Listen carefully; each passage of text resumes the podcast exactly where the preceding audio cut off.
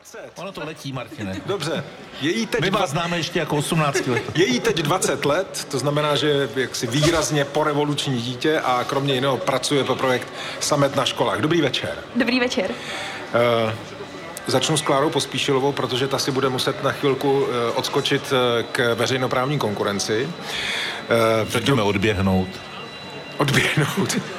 V době, jak jsem říkal, eh, v době té listopadové demonstrace jste studovala eh, fakultu žurnalistiky. Jak jste se dozvěděla o tom, že se něco takového bude konat?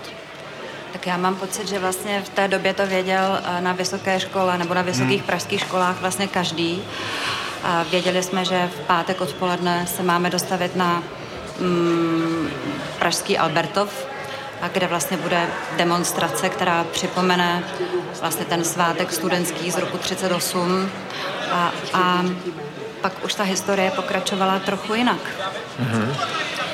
Historie pokračovala trochu jinak. Pamatuju si v té době, že vlastně i v ranním vysílání rozhlasu jsme slyšeli vlastně pozvánku na tu akci na Albertově z různých míst v Praze, zejména z vysokoškolských kolejích, protože to se dělo pod záštitou Socialistického svazu mládeže tehdy. Ano, tím organizátorem bylo tehdejší SSM, ano, Socialistický svaz mládeže. Řekl jste to přesně. Protože si to pamatuju. Jak to, jak to vlastně v roce 1989 vypadalo na fakultě žurnalistiky? Tak já jsem vlastně byla ve třetím ročníku, bylo mi také 20 let, takže pro mě je to teď milé setkání, protože mám pocit, že tady kolegyně je takové mé mladší já, 20-letá studentka fakulty žurnalistiky. A vzpomínám si, že vlastně, když už jsme se v září nebo na začátku října vrátili zpátky po prázdninách do té školy, tak ta atmosféra skutečně už byla jiná, než když jsme o tamtud v tom druhém ročníku v červnu odcházeli. Eh, Ta atmosféra ve společnosti se vyostřila, vzpomínáme všichni na petici několik vět. Eh, My jsme ji také podepisovali vlastně jako studenti fakulty žurnalistiky. Navíc mezi námi se ještě šířila petice za propuštění dvou novinářů, eh, pana Rumla a pana Zemana, kterou vlastně většina z nás také podepsala. Tam jenom dodejme, že šlo o Rudolfa, o Rudolfa Zemana. To byl jeden z těch dvou ano, novinářů. tatínka, ano, tatínka a pozdějšího ministra vnitra pana Rumla. A, a my vlastně jsme chystali, že budeme, eh, že budeme mm, mm, vytvářet časopis pro studenty, který se bude jmenovat Akademické listy. A dokonce si vzpomínám, že jsme chystali rozhovor s Václavem Havlem už pro ty akademické listy. Takže z toho je patrné, jako, že ta atmosféra se skutečně měnila. A já si vzpomínám, že ve středu 15. listopadu byla taková menší demonstrace před pražským magistrátem za vlastně čistší životní prostředí v Praze. Mm, Tehdy se chystalo nějaká, nějaká nová stavba ve Stromovce. My jsme se proti tomu chtěli ohradit a vlastně už ta demonstrace byla poměrně brutálně potlačená. Vzpomínám si, že jsme procházeli přes malé náměstí a tam byly ty Antony. Eh, Někteří moji spolužáci vlastně už byli odvezeni a potom na výslech, takže to už bylo vlastně tři dny nebo dva dny ve středu před tím pátkem. Jenom jestli jsem, to, jestli jsem to správně pochopil, tak vlastně ta demonstrace ohlášená na 17. listopadu, tak eh, vlastně ne, od toho jste neočekávali něco úplně výjimečného. Ne, já myslím, že to bylo jako logické pro nás pokračování takového toho horského, horkého postzimu a všichni jsme vlastně asi tušili, že už něco, něco vysí ve vzduchu. A na německé ambasádě jsme viděli, nebo chodili jsme vlastně fotit tam přes Petřín, právě protože jsme studovali i fotožurnalistiku, jak se pamatuju, jak jsme tam skrz plot eh, fotili vlastně východní Němce, kteří eh, vlastně se snažili přes tu německou ambasádu dostat do západního Německa. To byly famozní obrázky těch stanů a No, vyvakujících eh, východních Němců na západněmecké ambasádě. A potom, Kláro, když jste, když jste v tom průvodu zjistila na vlastní kůži, zač je toho loket ze strany pohotovostního pluku, co se, co se vám linulo hlavou? Tak eh, já jsem měla strach, protože jak jsem slyšela tady svoje předřečníky, tak vlastně v jednu chvíli eh, tady na Národní třídě se nás snažili vlastně z obou stran stlačit ten dav vlastně dohromady a mě běželo hlavou, že možná ta taktika té komunistické moci je taková, aby, abychom se ušlapali. Že vlastně nás vystraší tím, že tam možná zůstanou třeba i nějací mrtví nebo těžce zranění, ale že se za to vlastně budeme moct sami, protože jsme se ušlapali mezi sebou. A skutečně tam jako nastala jedna situace nebo v jednu chvíli, kdy vlastně ten DAF ještě s mojí kamarádkou Věrkou Krincvojovou nás prostě sevřel tak, že se nám opravdu už i těžko dýchalo. A ono to zní hrozně zvláštně, protože dnes tady sedíme po 33 letech, ale já jsem se tehdy opravdu bála, že možná umřu. A tak mi to běželo hlavou. Vzpomínám si, že jsem vlastně tady stála pod těmi domy, kudy jsem chodila mimochodem tady každý ráno do té školy. A říkala jsem si, no tak to mě jako nenapadlo, že možná jako tady bude ten konec a proč už teď. Takže opravdu v tu jednu chvíli, když nám nějaký pán říkal, no tak hlavně se děvčata musíte jako držet eh, takhle skřížený ruce uh, před hrudníkem. To vám říkal někdo na té někdo, demonstraci? Někdo v tom davu na té demonstraci nám říkal, no tak hlavně si holky prostě jako držte ty ruce skřížený před prsama, abyste měli jako možnost tím hrudníkem se nadechnout, protože jako tam opravdu v jednu chvíli nešlo dýchat a já se dokonce vzpomínám, že nám někdo spadnul. Jsme se ležel na zemi, my jsme se mu snažili pomoct ale ono to nešlo, protože v tom davu, když vlastně vy se schýbnete, tak ten dav jde okamžitě přes vás. Takže když nechcete taky skončit na zemi, tak vlastně ono to ani nejde se hmm. schýbnout, takže jsme ho tam nechali ležet a třeba já jsem si myslela, že to možná mohl být uh, i potom třeba ten student jako Jan Šmíd, hmm. o kterém se hovořilo, že možná zemřel, protože jsem tam skutečně viděla někoho ležet na zemi, po kterém ostatní šlapali. Ty... A on... Promiň, promiň. promiň. Ne, ty promiň ty fotografie, eh, které jsou asi nejznámější, tak ukazují vlastně mezi tím kordonem, který stojí eh, s těmi bílými helmami a průhlednými štíty, určitou mezeru vlastně mezi tím kordonem a těmi demonstrujícími. Kudy se nakonec z toho prostoru, kde jste byli natlačeni jako demonstranti z obou stran, kudy z toho byl jediný únik ven? Tak jediný únik z toho byl potom přes eh, to podloubí, do Mikulanské ulice a v tom podloubí, tak tam už právě stály ty speciální pohotovostní pluky, ty takzvané vlastně, ne, to nebyly bílé helmy, to byly ty čer, černé nebo červené barety. barety. barety. Červené barety. A, ale já jsem já jsem vlastně neprošla touhle uličkou. Já prostě v určitou chvíli jsem úplně panikařila a říkala jsem si, no tak já půjdu proti právě tomu pohotovostnímu pluku, proti těm bílým helmám které měly ty štíty a ty obušky a jsou vlastně zachyceny na těch fotografiích, protože pokud vím, to speciální hmm. komando na žádných fotografiích ani nikde zachyceno není. Tak jsem říkala, já půjdu proti ním, protože ty mě asi jako nemůžou zabít.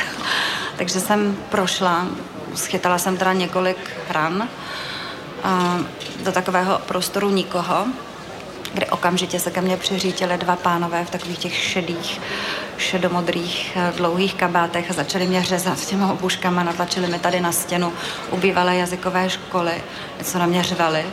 Jsem si říkala, tak fajn, tak mě sice se řežou, někam mě odvezou, ale alespoň pravděpodobně teda tady nepřijdu o život. A pak přišel nějaký vysoký důstojník v uniformě, oni okamžitě přestali mlátit. Říkal, proč jste tady, co tady děláte? To už se nepamatuju, co jsem mu odpověděla, protože jsem jenom plakala bolestí a on mi řekl, se seberte, vypadněte a běžte pryč. No já jsem probíhala tady kousek od toho, kde sedíme, vlastně na zastávku tramvaje. Ty tramvaje byly zastavené, samozřejmě neměly kam jet. Sedělo tam ještě pár lidí, museli tam sedět docela dlouho. Jsem hystericky vlítla do té tramvaje, křičela jsem na ně, no vy se tady sedíte. Ale jako vedle prostě masakrujou studenty. No, pak jsem odjela domů, zjistila jsem, že mám přeražený žebra. No, tak to byl můj zážitek z průvodu 17. listopadu. V kolik musíte být tady u kolegů? Kolik je hodin? 20 hodin 17 minut. Tak teď. tak já vás na chvíli opustím a zase se sem moc ráda vrátím. Děkujeme. upozorňuji, že pak budeme pokračovat tématem, která jste si šli s Věrou Krincfajovou stěžovat tehdejšímu předsedovi vlády Ladislavu Adamcovi, že tedy se tady dělo něco eh, takhle brutálního a takhle mimořádného. Posloucháte radiožurnál a posloucháte Český rozhlas Plus, vysíláme z Národní třídy a my míříme v tuto chvíli zpátky do 17. listopadu roku 89, tedy na tehdejší Národní třídu za našimi současnými reportéry. Zatímco z tlampačů neustále zní výzva, abychom opustili Národní třídu a odešli kolem Národního divadla, pohotovostní oddíl Zboru národní bezpečnosti nám v tom brání. Z obklíčení už nevede prakticky žádná cesta ven. Kousek od nás dokonce se policejním zátarasem snaží projít paní, která tady venčila psa. ukazuje příslušníkům legitimaci s tím, že bydlí ve spálené ulici, ale vrtění hlavou a ta paní tady s námi musí zůstat. Všichni si postupně sedají na zem a znovu upozorňují na to, že nechtějí žádné násilí. Příslušníci pořádkových jednotek dělají, že neslyší. Atmosféra je velmi vypjatá. Z živé zpravodajské rekonstrukce 17. listopadu 1989 Lucie Korcová a Tomáš Černý, Radiožurnál. Znovu Národní 89. Na Národní třídě v Praze se přesuneme jen v čase. Znovu připomínám, že je tu s námi také Matilda Hofschneiderová, studentka, která také pracuje pro projekt Samet eh, na školách. Co vás vlastně zajímá nejvíc na listopadu 89? Na mě, uh, mě na tom zajímá spoustu věcí, ale hlavně ty příběhy těch lidí, kteří to zažili a nejen těch demonstrantů přímo tady tehdy na 17, ale všech lidí, kteří žili za totality a snažili se přežít. Na druhou stranu pro vás to musí být prostě něco jako, co je z vašeho pohledu jako hrozně daleko v minulosti. Uh, to je, ale zároveň je to pro mě jako tímhle, že je to jako daleko a já jsem nezažila něco, co ve mně vyvolává obdiv a vděčnost, protože když tady poslouchám ty příběhy, tak si říkám, že to je něco neskutečného a nedokážu si představit, že by si tohle policejní složky vůbec mohly dovolit v našem státě. A jako uvědomuji si, že je to i díky odvaze těch lidí, kteří tady toho 17. listopadu 89 demonstrovali. Zkoušela jste někdy uh, se jako projektovat do, do těch lidí, kteří tady eh, z Albertova přišli tím průvodem a jak se museli cítit? Já teďka i díky těm rekonstrukcím, jak tady sedím a poslouchám to, tak trošičku mě to přeneslo a jako nějaké emoce to ve mně vyvolává, ale zároveň jako já nechci tady z toho bezpečí studia, kde sedím, nějak jako říkat, že jo, já bych tam prostě šla, protože já to nevím, já jsem nikdy v té situaci nebyla a nejsem si jistá, co bych udělala, i když bych ráda řekla, že bych na tu národní tehdy šla taky. Mm-hmm. Může tomu vaše generace vůbec porozumět? Třeba tomu, co teď vyprávěla uh, Klára Pospíšilová, že najednou uh, tehdy československá bezpečnost, veřejná bezpečnost, tedy abyste tomu rozuměli, byli policajti, jo, tak uh, mlátí, uh, mlátí československé studenty. Dá se tomu rozumět ve 20, v roce Dá. 2022? No, nedá se tomu rozumět úplně, dá se jako já třeba z toho, co jsem tady teďka poslouchala, já jsem byla šokovaná a opravdu jsem byla jako, i když ty příběhy a tak znám, tak pokaždé, když to slyším, tak je to pro mě něco hrozného a jako nepředstavitelného, ale zároveň je tam jako něco, co prostě vím, že bylo špatně a že to tak jako být nemělo.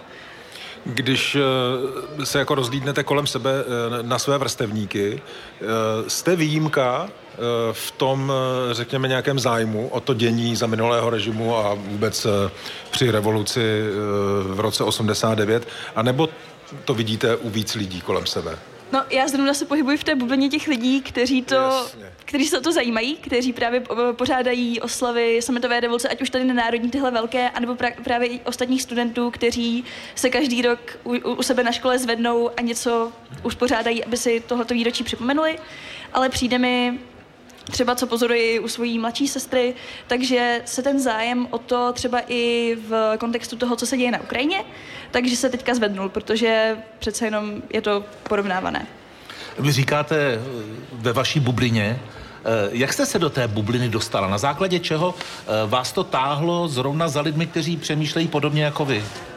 Já jsem se už dřív pohybovala právě mezi aktivními studenty, kteří vždycky jako organizovali různé další aktivity a jednou právě ke mně přišli přátelé a nabídli mi, jestli bych nechtěla s nimi organizovat ten festival.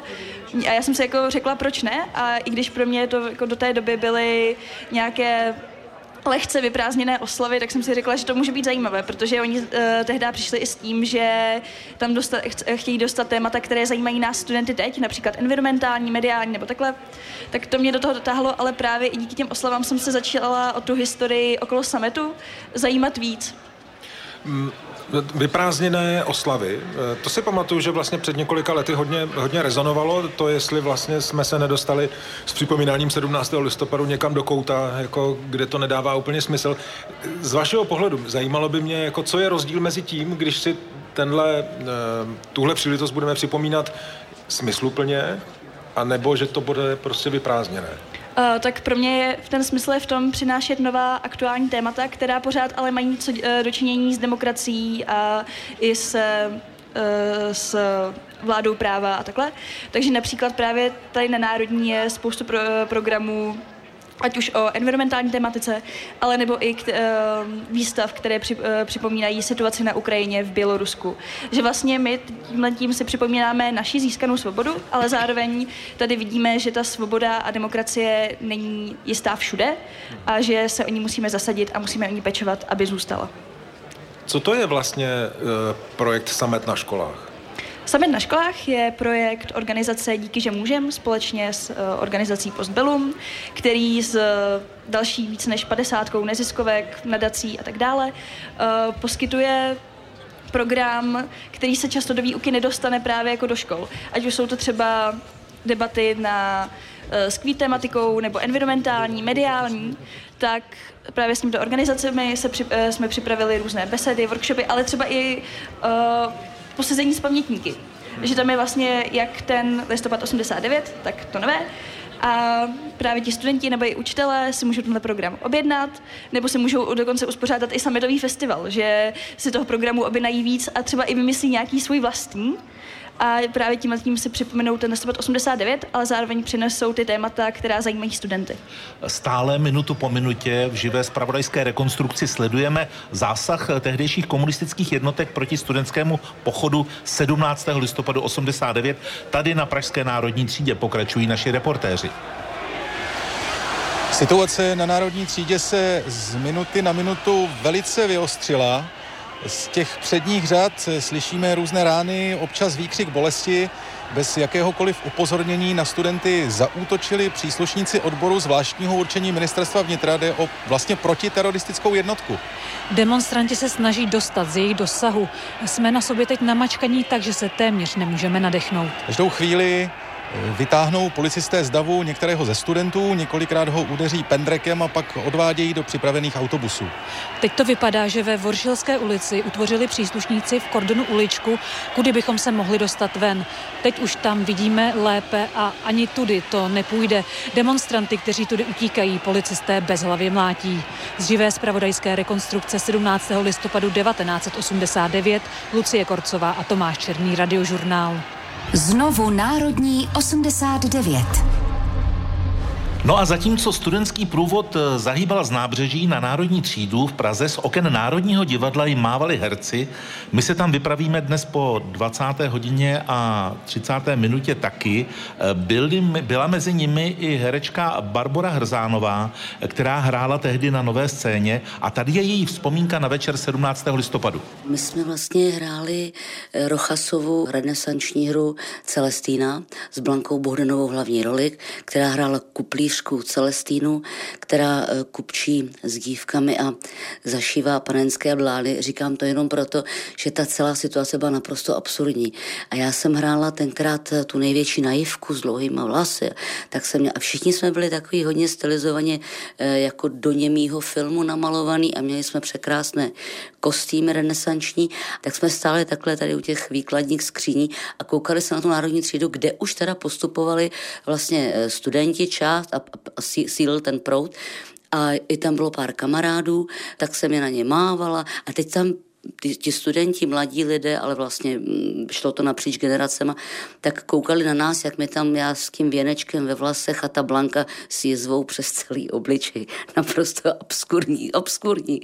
A do toho ale my už jsme viděli, jak, jak vlastně takhle od toho Václaváku tam e, z té druhé strany, jak vlastně postupuje kordon těch policajtů s těmi štíty. Tak já si pamatuju, že ještě svoji kamarádku s kamarádem, vlastně kapelníkem Míla Šikola, tak jsem je takhle, ať jdou, ať jdou na druhou stranu, protože tam už se nám to nezdálo. Začalo představení, No a o pauze byla tam ještě moje maminka se podívat, a kamarádi z Plzně přijeli, jakože to bude veliký a byla pauza. No a to už na tu novou scénu eh, chodili eh, zranění lidé, studenti bez, bez, bez kabátů, s utrženýma rukávama, zakrvácení a vlastně nejen studenti, ale protože to, to nebylo jenom mladí lidé, to, to opravdu eh, tam, tam věk nehrál roli v tom průvodu.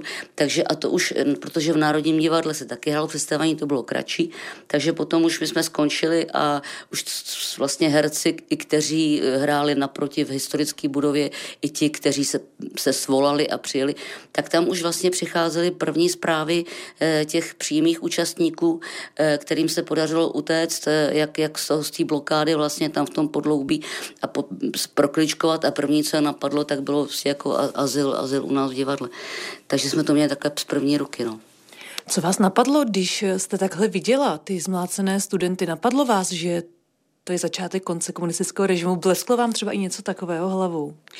Já myslím, že to neblesklo ještě někomu hlavou, protože e, takových eh, situací už bylo víc a nic se nestalo a myslím, že nejen já jsem, eh, jsme měli ten pocit, že v tom režimu nějakým způsobem ukličkovat slušný život, když to řeknu, e, myslím slušný život, že člověk měl nějaký mantinely, za který už prostě jít nemůže, ať se děje, co se děje, každý je měl posunutý někde jinde, ale se změnou nikdo z nás nepočítal, absolutně ne. Předtím už nějaké demonstrace byly, byl Palachův týden, byly ekologické nepokoje, byla toho celá řada. Překvapilo vás tedy, že zrovna v tom listopadu to najednou opravdu dostalo takový rychlý spát, že přišla najednou ta změna? No byl to zázrak, no, jako pro nás. Pro nás to byl zázrak. V tu chvíli, jak už jsme byli nastoupený, tak už vlastně s tím nadšením, ať se děje, co se děje, tak prostě věříte v ten, v ten dobrý konec a nejsem analytik, ale rozhodně to nebylo náhody, jednak nejsou, jednak vlastně už, už vlastně byla berlínská zeď, byla, byla napůl rozebraná a všude ten, vlastně my jsme byli jedni z posledních, kde, kde se to začalo hroutit, ten režim. Jo. No a pak samozřejmě nesmíme zapomínat na tu, na tu Anešku, na to svatořečení. To, to taky jako, to jsou věci, eh, které já jsem věřící člověk, tak eh, pro mě to má velkou váhu a rozhodně se eh, věci na zemi a naše životy eh, nejsou jenom v našich rukou, a samozřejmě jako to hlavní, nebo ti, ti hlavní hybatelé rozhodně nemají, nemají lidské tělo, to je prostě, to je, to je, to je nahoře. Takže kdyby, kdyby nebyl ten čas, tak bychom se tady mohli stavět na hlavu a nic by se nestalo. Říká herečka Bára Hrezánová, vám moc děkuji za rozhovor. Já vám děkuji za pozvání. Z nové scény Národního divadla Lucie tak a my děkujeme našemu kolegovi Tomášovi za to, že nám přinesl další vroucí čaj. Tentokrát už i s citronem, protože doba pokročila a rtuť na teploměru, pokud jsou ještě teploměry z rtutí, eh, povážlivě klesá. Posloucháte speciální vysílání radiožurnálu a Českého rozhlasu Plus odtud z Národní třídy. Součástí téhož jsou nejenom rozhovory s našimi hosty, ale také spravodajská rekonstrukce událostí 33 let starých. Znovu Národní 89. Živá rekonstrukce radiožurnálu.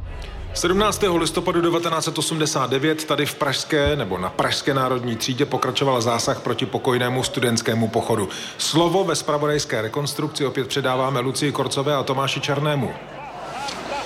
Všichni se tady k sobě zmateně tiskneme, občas slyšíme křik, nářek a pláč a také duté rány. Někteří se snaží sednout si na zem, příslušníci i je, ale bez rozmyslu mlátí a kopou do nich.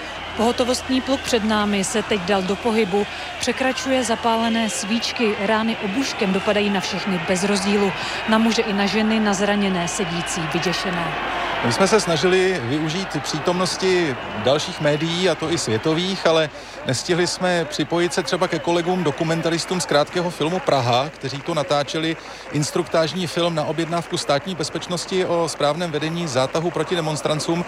Ti jediní, protože je zásahové jednotky znali, směli místo opustit.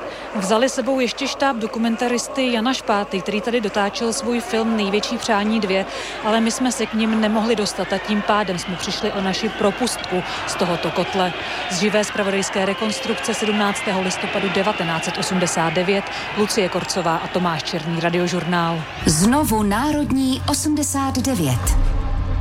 Jsme zpátky v přenosovém voze radiožurnálu, jsme zpátky v současnosti 17.11.2022. Je tu s námi studentka žurnalistiky Matilda Hofschneiderová. Ehm, když v rámci projektu Samet eh, na školách eh, mluvíte a před studenty a jak si snažíte se s nimi debatovat a tak dále, je to něco, co jako studenty obecně zajímá?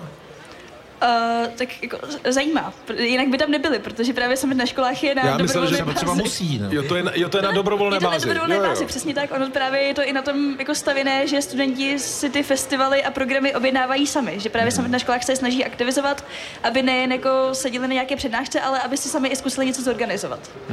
A toho využívají třeba i jejich kantoři? Využívají, přesně tak. Právě u nás to třeba fungovalo tak, protože já jsem začínala právě taky eh, jako student organizující si to jenom u sebe na škole, tak um, u nás to vlastně jako prakticky bylo tak, že jsme to všechno zorganizovali sami a tomu jako našemu profesorovi, který to měl na starosti, jsme tak jako zdvořile řekli, že ho vlastně nepotřebujeme, že si to všechno uděláme sami. Jak to radost? dopadlo? Já si dovolím říct, že to dopadlo skvěle, jelikož potom právě z díky, že muže mě oslovili, jestli bych tohle to nedělala jako na vyšší úrovni a i celkově jako potom podle ohlasů um, studentů a tak, tak si to všichni užili a uchytilo se to jako tradice a teď už to tam bylo po čtvrté u nás na škole. Pokud se úplně nepletu, tak Fakulta sociálních věd eh, je jednou z fakult eh, a právě se vrací eh, Klára Pospíšilová eh, od konkurence. Tehdejší studentka, tehdy tedy 20-letá Tak. studentka, jenom abychom uvedli posluchače zpátky do obrazu. Ale ještě se obracím na Matildu, tak eh, Fakulta sociálních věd je jednou eh, z univerzitních pracovišť, které se v tomhle tom týdnu účastní té klimatické stávky. Přesně tak. Eh, Má to nějakou blížší souvislost eh, s tím termínem 17. listopadu? Je to něco, co z vašeho pohledu vlastně zapadá do toho, aby eh, oslavy 17. listopadu nebyly, jak jsme tady o tom mluvili, tím vyprázdněným pojmem? Z mého pohledu je to že vlastně ten 17. listopad by měl být i o těch současných tématech a klimatická krize současné téma je, takže uh, určitě to sem nějak patří a jako každý má právo protestovat a vyjádřit se k tomu, co ho zajímá, na čemu záleží. Jenom taková moje soukromá, jenom dotaz. Viděl jsem fotografii z toho schodiště na Fakultě sociálních věd, kde visí transparent, na kterém je hořící země a u toho je napsáno, že ji zapálili kapitalisti. Eh, To je součástí věci, tak to je explicitní vyjádření názoru, což je fér. No, je to právě součástí toho vyjádření názoru a součástí práva každého se vyjádřit, jak chce, pokud je to v mezích zákona a jako v mezích nějaké slušnosti. A třeba i v mezích nějaké nadsázky. Přesně tak, to taky. Pokouším se vám pomoct tady. Šťouravým Děkuju moc, moc děkuju. Nemáš vůbec zač. Vrátila se Klá- Klára Pospíšilová, eh, tehdejší studentka třetího ročníku fakulty žurnalistiky. To už byla žurnalistika, Kláro, taky tady v Holaru nebo pořád v celetné 20? To už byla v Holaru. To už, byla, to už byla v Holaru. My jsme skončili vaše vyprávění eh, tím, jak jste to, když to řeknu eh, nehezky nečesky, tenkrát slízla tady od pohotovostního ploku, pak jste zjistila, že máte zlomená nějaká žebra, dvě. A jak, jak došlo k tomu, že jste s kolegyní, s kamarádkou eh, to šli říct tehdejšímu premiérovi Ladislavu Adamcovi? Věra eh, spala u nás, eh, Věra u mých Krencvajová? rodičů, přesně tak, moje kamarádka Věra Krencvajová, eh, která byla se mnou vlastně během celého toho průvodu a celého toho dne, tak moji rodiče oni měli strach, protože ona je z Pardubic, bydlela na koleji, tak můj tatínek pro ní jel na Strahovskou kolej, přivezli ji k nám domů a, a my jsme se probudili ráno a samozřejmě pustili jsme si svobodnou Evropu. A tam tehdy mluvila paní Kantůrková a obracela se na tehdejšího premiéra Ladislava Adamce s tím, že si vzpomínám, jak říkala, že on nemá krev na rukou a vyzývala ho k dialogu s opozicí. No a na letné, tam, kde jsem bydlela s rodiči, tak všichni věděli, že tehdejší premiér Ladislav Adamec bydlí nedaleko, byl takový lidový politik, tak chodil do místní samoobsluhy pro rohlíky a všichni jsme věděli, že tam bydlí nad místní knihovnou. Tak jsme si tak s Věrou říkali, hele, pojď mu to říct, protože jsme si tak nějak dokázali asi představit, že ta informace z nějakých svodek a, a policejních hlášení prostě je úplně jiná, než ten autentický příběh někoho, kdo tam ten večer předtím byl. Jenom pardon, co jste mu chtěli říct? Co se stalo? Jo. Co se na té národní třídě stalo? Co jsme prožili? A vypadali jsme dost strašně, kdybyste Jako, nás že, jste byli, viděl. že jste byli dobité z toho. Mm, byli jsme dobité a ty modřiny skutečně byly vidět uh, i po obličeji. A tak jsme šli k tomu domu. Pardon, my už díky Michalu Kocábovi a Michalu Horáčkovi kteří ho taky navštívili, takřka plasticky vidíme, kde měli Adamcovi zvonek. Vy to no. víte. No. Oni nám to líčili a pak nám taky líčili, že od paní Adamcové dostali zelňačku. Ta zelňačka už je proslavena 17. No, listopadu, no, pak nebo 18. Ale fakt z toho nechceme všichni. dělat bramborečku. Teď. tak jenom zelňačku. Tak jste zazvonili? Zazvonili jsme, skutečně na tom zvonku bylo napsáno Adamec, což mě překvapilo, přece jenom komunistický premiér, na zvonku napsáno Adamec. Zazvonili jsme, pozvala nás dál jeho paní, vyšli jsme do druhého, třetího patra, to už se nepamatuju, a říkala, manžel bohužel není doma, ale pojďte, pojďte děvčata, protože my jsme jí řekli, my jsme byli včera na Národní třídě, jsme studentky fakulty žurnalistiky a my chceme vašemu manželovi jenom říct, co se tam včera stalo. Ona říkala, pojďte dál, já to potom manželovi povím, tak to povězte alespoň mě. No a než jsme začali vyprávění, dostali jsme tu zelňačku. Byla moc dobrá. To bylo ještě před, před kocábem nebo po před. Koca... Před, před. Před. Takže ta vaše zbyla potom, jo? Je důležité si srovnat prostě historické reálie. Tak to není legrace. No, no a po pár minutách uh, se najednou ve dveřích ukázal tehdejší premiér, předseda komunistické vlády, hmm. nikdo jsme mu premiér neříkali ještě tenkrát, a měl vedle sebe ministra zdravotnictví, pana Prokopce. Tak jsme si říkali, no tak proč v sobotu odpoledne je s předsedou vlády ministr zdravotnictví. Tušili jsme, nebo věděli jsme to právě z té svobodné Evropy, že eh, tam bylo spoustu zraněných na národní třídě. Navíc my jsme to viděli na vlastní oči tak jsme se všichni posadili ke stolu. No a my jsme mu teda vypověděli to, co jsme prožili, to, co jsme zažili. On se neustále ptal, no ale jako proč jste chtěli jako dojít na to Václavský náměstí? My jsme říkali, my jsme nechtěli dojít na Václavský náměstí. My jsme volali po dialogu, zpívali jsme písničky, ach, synku, synku, zpívali jsme hymnu a volali jsme po dialogu, ale jako nikdo nepřišel. A on nám povídal vlastně zase ten svůj příběh, nebo alespoň ten, co chtěl, abychom slyšeli. Vzpomínám si, jak nám vyprávěl, že to má vlastně těžké v té komunistické straně, že to není jednoduché, ta jeho role tam.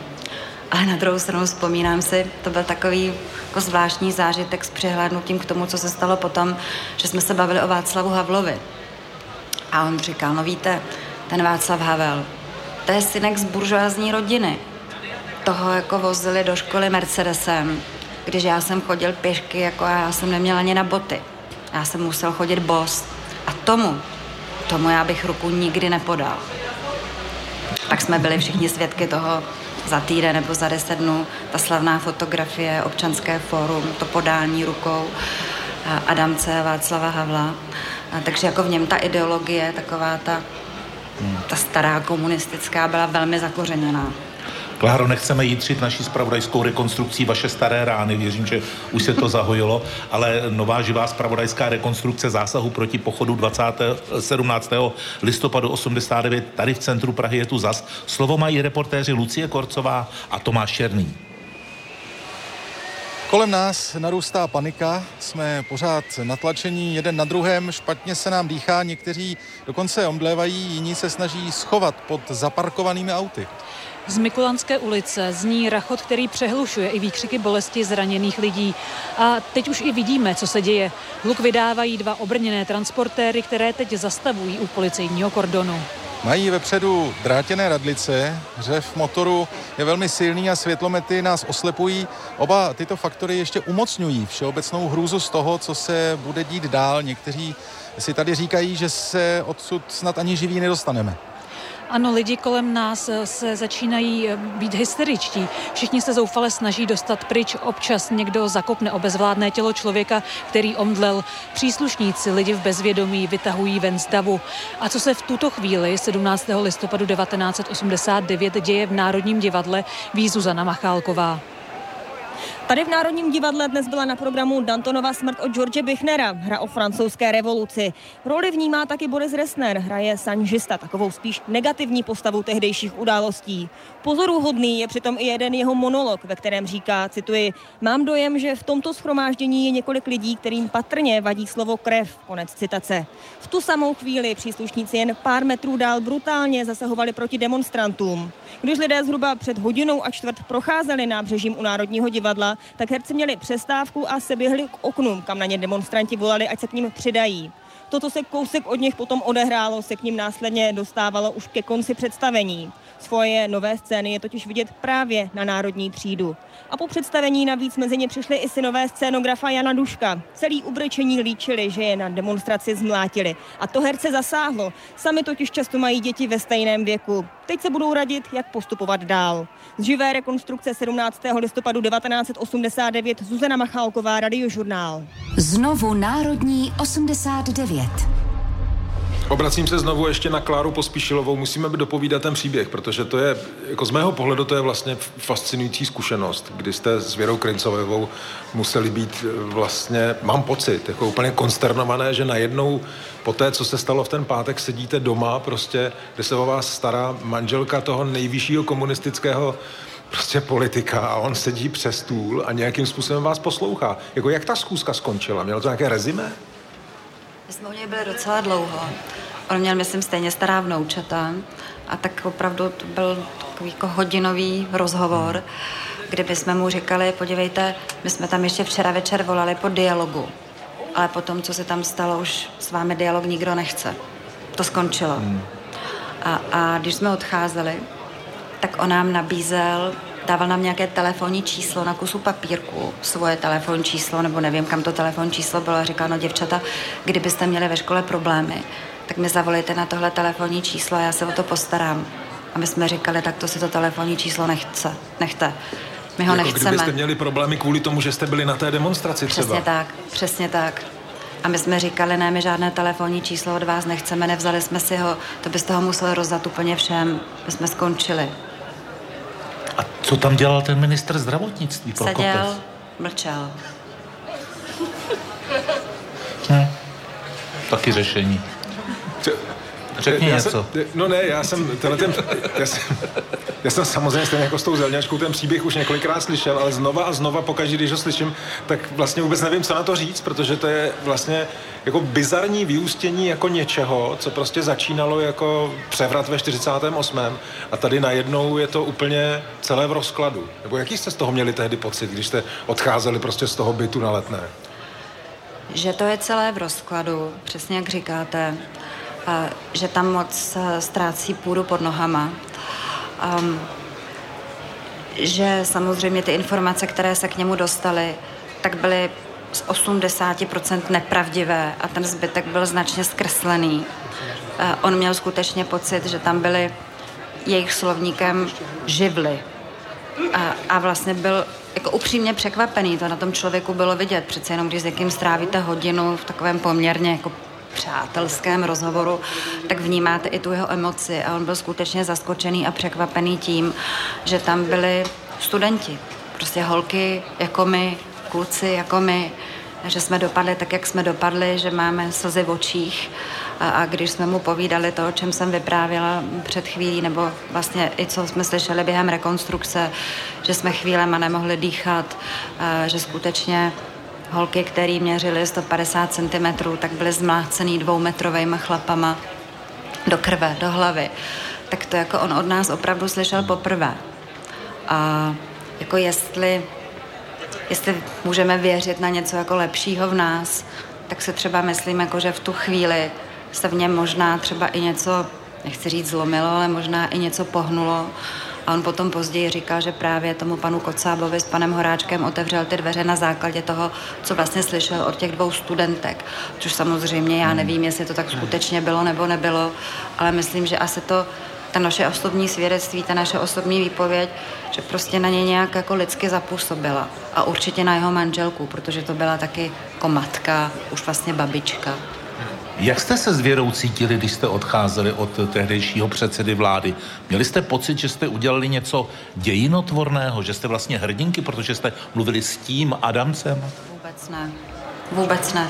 To bylo všechno tak rychlé, že už jsme se, myslím, jenom snažili dostat buď k telefonu, nebo už jsme se snažili dál zorganizovat vlastně s našimi spolužáky a už jsme vlastně hned mysleli právě na tu studentskou stávku, která začala potom hned od pondělí a, a vlastně plánovali jsme další kroky. Bylo to strašně rychlé. Dívám se tady na studentku, na studentku Matildu a pokud jsem někdy měl možnost zblízka vidět někoho, o kterém se dá říct, že měl nevěřícný pohled, tak jste to byla teď vy, Matildo, když Klára vyprávěla tuhle zkušenost.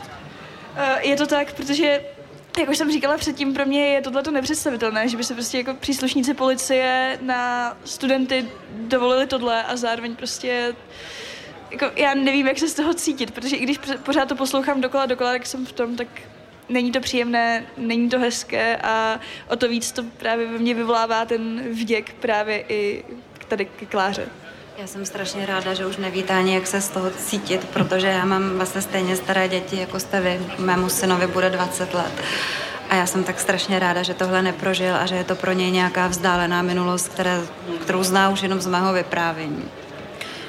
Vy jste, Kláro, eh, po revoluci kromě jiných věcí pracovala pro studentské listy, eh, což musela být eh, zajímavá zkušenost, a potom mezi lety 92 až 95 jste pracovala jako mluvčí vlády, kterou tehdy vedl Václav Klaus. Vás to táhlo prostě k politice? Mě to tahlo k politice, já jsem prostě chtěla být u toho, chtěla jsem být u té změny a, a studentské listy nebo ta práce pro ně, to byla moje nejkrásnější práce v životě. První číslo studentských listů vyšlo v den, kdy se Václav Havel stal prezidentem. My jsme je sami kolportovali. Možná, možná by nebylo špatné vlastně říct, eh, jako co to vlastně bylo za jako tiskovinu, jako typově, jestli se to dá vůbec dneska řekněme, k něčemu přirovnat. Řekněme periodikum. Dokonce periodikum, Médium. tak. tak eh, byly to tak, byl to časopis, byl to 14 deník, měl ale formát novin a, a vytvářeli jsme ho sami jako studenti právě z fakulty žurnalistiky. A ten nápad vznikl už na ten podzim, někdy v říjnu 89, když jsme se vrátili do školy. Chtěli jsme, aby se to jmenovalo akademické listy a třeba už jsme plánovali rozhovor tenkrát s dezidentem Václavem Havlem, což jenom ilustruje to, jak vlastně už ta doba se měnila. No a Všichni jsme se vrhli na tu svobodnou žurnalistiku, protože kromě jako osobní svobody, tak vlastně ta revoluce nebo ten přerod, alespoň pro mě, přinesl to nejdůležitější a to byla ta svoboda slova. Prostě mít možnost svobodně psát. A my jsme si dělali noviny, časopis, který nám lidé doslova trhali od rukou a měli jsme náklad přes 100 tisíc výtisků třeba. To bylo i tehdy úctyhodné číslo na to, že to byl studentský časopis. Na to 17... teď. No, no, teď. 17. listopadu 89 tady na Národní třídě touto dobou stále pokračoval zásah eh, policejních jednotek proti demonstrantům. V živé historické spravodajské rekonstrukci jsou stále naši reportéři. Před námi se otevřela ulička v podloubí Kaňkova domu. Nejsme jediní, kdo se snaží využít tuto novou, nečekanou únikovou cestu. Nemáme ani moc na výběr, protože právě tímto směrem nás tlačí pohotovostní pluk. I tady dopadají rány na hlavu, na ramena, na záda těch, kteří se uličkou mezi příslušníky snaží dostat z bezprostředního ohrožení. Policisté demonstrantům zprostě nadávají a i tady jsou někteří ze studentů vytažení z davu a odvedeni do přistaveného policejního autobusu. Co s nimi bude dál se v tuto chvíli můžeme jen domýšlet, ale ani na to není čas. Soustředíme se spíš na to, abychom se udrželi na nohou a co nejdále od bílých obušků. Těm šťastnějším se daří ukrýt v chodbách okolních domů. Některé vpustí majitele i do svých bytů, kde si konečně můžou v bezpečí odechnout. Z živé zpravodajské rekonstrukce 17. listopadu 1989 Lucie Korcová a Tomáš Černý, Radiožurnál. Teď ještě míříme z Prahy do dalších dvou krajů. Nejprve Liberec. Z listopadu 89 se v živé historické rekonstrukci hlásí reporter Tomáš Mařas. Ještě před několika dny, na začátku listopadu 1989, prožívá Liberec všední socialistické časy. A například zdejší radniční restaurace vyhlásila bezmasé čtvrtky, tedy i bez tlačenky. Nálada se mění hned den po 17. listopadu, kdy z Prahy přijíždí režisér Petr Palouš. Činohra měla 18. listopadu hrát v Malém divadle jeho zpracování hry Obsluhoval jsem anglického krále. Místo ní se ale četlo prohlášení pražských herců a studentů a zač začala stávka. Se stejným prohlášením ten samý večer vystoupili i ve Velkém divadle po skončení opery Nabuko. Členové stávkového výboru se báli, že komunistické vedení už do divadla nepustí, pokud by odešli, a tak tam i spali. Liberecké divadlo je tak první mimo pražské, které se připojilo ke stávce po potlačení studentského průvodu v Praze. A za pár dnů 22. listopadu tady má být obří demonstrace přímo před radnicí. A teď míříme do Pardubického kraje v listopadu 1989. Slovo předávám reportérovi Josefu Ženatému. Tady v Pardubicích se protesty proti komunistickému režimu naplno rozjíždějí až po víkendu. Konkrétně v pondělí 20. listopadu dopoledne vzniká ve východočeském divadle Pardubické občanské fórum v čele s dizidentkou Jarmilou Stivicovou. O večerní představení je velký zájem. Ne všichni, se ale, ne všichni zájemci se ale do divadla dostanou. Po odehrání inscenace herci předčítají prohlášení. O den později, tedy v úterý 21. listopadu, se do protestů zapojuje i zdejší gymnázium. Studenti v čele s vedením školy uspořádají protestní průvod městem k tehdejší budově Vysoké školy chemicko-technologické. Večer si lidé začínají spontánně opět scházet před východočeským divadlem. Nejsou jich už stovky, ale tisíce. Z Pardubic z živé rekonstrukce listopadu 1989 Josef Ženatý, Radiožurnál. Znovu Národní 89. Ještě ke studentským listům, které vycházely ve 100 tisícovém nákladu, jak říká Klára Pospíšilová. Ehm, bez eh, počítačů, mobilních telefonů, jakékoliv eh, normální techniky, se kterou dnes pracují novináři, dokonce i ti nejmladší. Jak jste dělali studentské listy? Tak tuším, že už jsme první počítače měli, ale tak psali jsme na psacím stroji. To byl možná ten komodor, na kterém si hrál tenkrát Mikuláš Kroupa, jak nám tady řekl. Ale pamatuju si, když jsme dělali třeba reportáž z Litvy, která tenkrát hmm. bojovala o svoji nezávislost na Sovětském svazu, kde jsme byli dvakrát. Hmm. Že skutečně ta žurnalistika byla opravdu svobodná. My jsme si řekli, pojedeme do Litvy, protože tam se podle nás odehrávalo tehdy to nejdůležitější. Takže jsme třeba faxovali uh, právě do studentských listů ty naše reportáže no, za pomocí starého dobrého faxu. Vy jste tady s Matildou takové mezigenerační spolužačky e, z jedné fakulty. E, Kláro, e, změnila se nějak bezprostředně výuka na fakultě žurnalistiky po listopadu 89, anebo tam se stále zkoušel, zkoušela teorie marxiz, marxismu, leninismu, jak, to, jak se to jmenovalo? Změnila se okamžitě. Okamžitě, protože někteří profesoři museli odejít a já si pamatuju, že ve třetím ročníku začal takový podivný předmět. Jmenoval se vědecký komunismus. Já jsem se jako jenom modlila abych opravdu z toho nemusela dělat státnice, protože mimochodem to bylo hmm. povinné. To zabere, vůbec, když se někdo modlí proti já jsem, vědeckému komunismu. Já jsem vůbec nepochopila, co to ten vědecký komunismus je. Ale naštěstí přišel listopad, takže žádná taková zkouška už se samozřejmě nekonala. Tak popravdě řečeno, to jste neměla moc času, takže jste byla pravděpodobně na jedné přednášce z toho. Jako no, asi na dvou, na třech, jo, jo. ale no, jsem byla strašně ráda, že Ma- už byl konec. Matildo, vy studujete v téže budově, kam Klára Pospíšilová svého času docházela. Mají tam eh, tihle studenti, kteří tenkrát, eh, aniž by to třeba úplně chtěli, ale hýbali dějinami, něco jako síň slávy, je tam někde Klářina fotka? Přímo síň slávy uh, jména není, co ta, jako vím, co jsem si všimla na chodbách, ale třeba například v učebně 215 je vzadu na celé zdi natisknutá fotografie právě ze studentské stávky, kdy studenti stojí před holarem s transparentem Chceme psát pravdu. Takže to je v 215. Přesně tak. Já vás nechci inspirovat, ale třeba Klára, eh, Věra Krincvajová a další by si tam možná nějaký edének zasloužili, ne? No, za mě určitě, ale to není na mě, to je spíš na vedení fakulty. No tak jste taková organizačně zdatná, tak jdu za vedením fakulty, řeknu, dneska jsem se viděla s tou Klárou Pospíšilovou, pamatujete se na ně? Můžu to zkusit. Ptali jste se snad vedení fakulty na to, jestli budete stávkovat? Já nevím, já jsem nestávkovala, já jsem zrovna jako měla uh, ty přednášky, protože... ne, já jsem ani na té fakultě... to existuje takové slovo. Stávkokas. ne, pardon, já se omlouvám. Ne. Pořádku. Ne, já jsem totiž, my to, vždycky v úterý jezdíme na jinam, právě kvůli přednáškám, protože tam není na Holaru kapacita. A já jsem byla ve škole právě jenom v to úterý kvůli přípravám tady jako oslav na národní, takže jsem vlastně i kvůli té sametu, eh, sametu a sametové revoluci trošičku zazdila školu. No. Ale to je škoda, protože jako stávka, to my jsme si to strašně tenkrát užili, když jsme no, tam spali na chodbách. Neponoukejte je, ne, ne, ne, no to nezažil stávku, jako by nebyl. No přesně tak. tak. Matilda, Matilda Ušnajderová a Klára Pospíšlová byli dalšími hosty eh, radiožurnálu a Českého rozhlasu Plus. Dámy, děkujeme, mějte se hezky, hezký večer. Hezký večer, nashledanou. Hezký večer, A děkujeme. Naschledanou.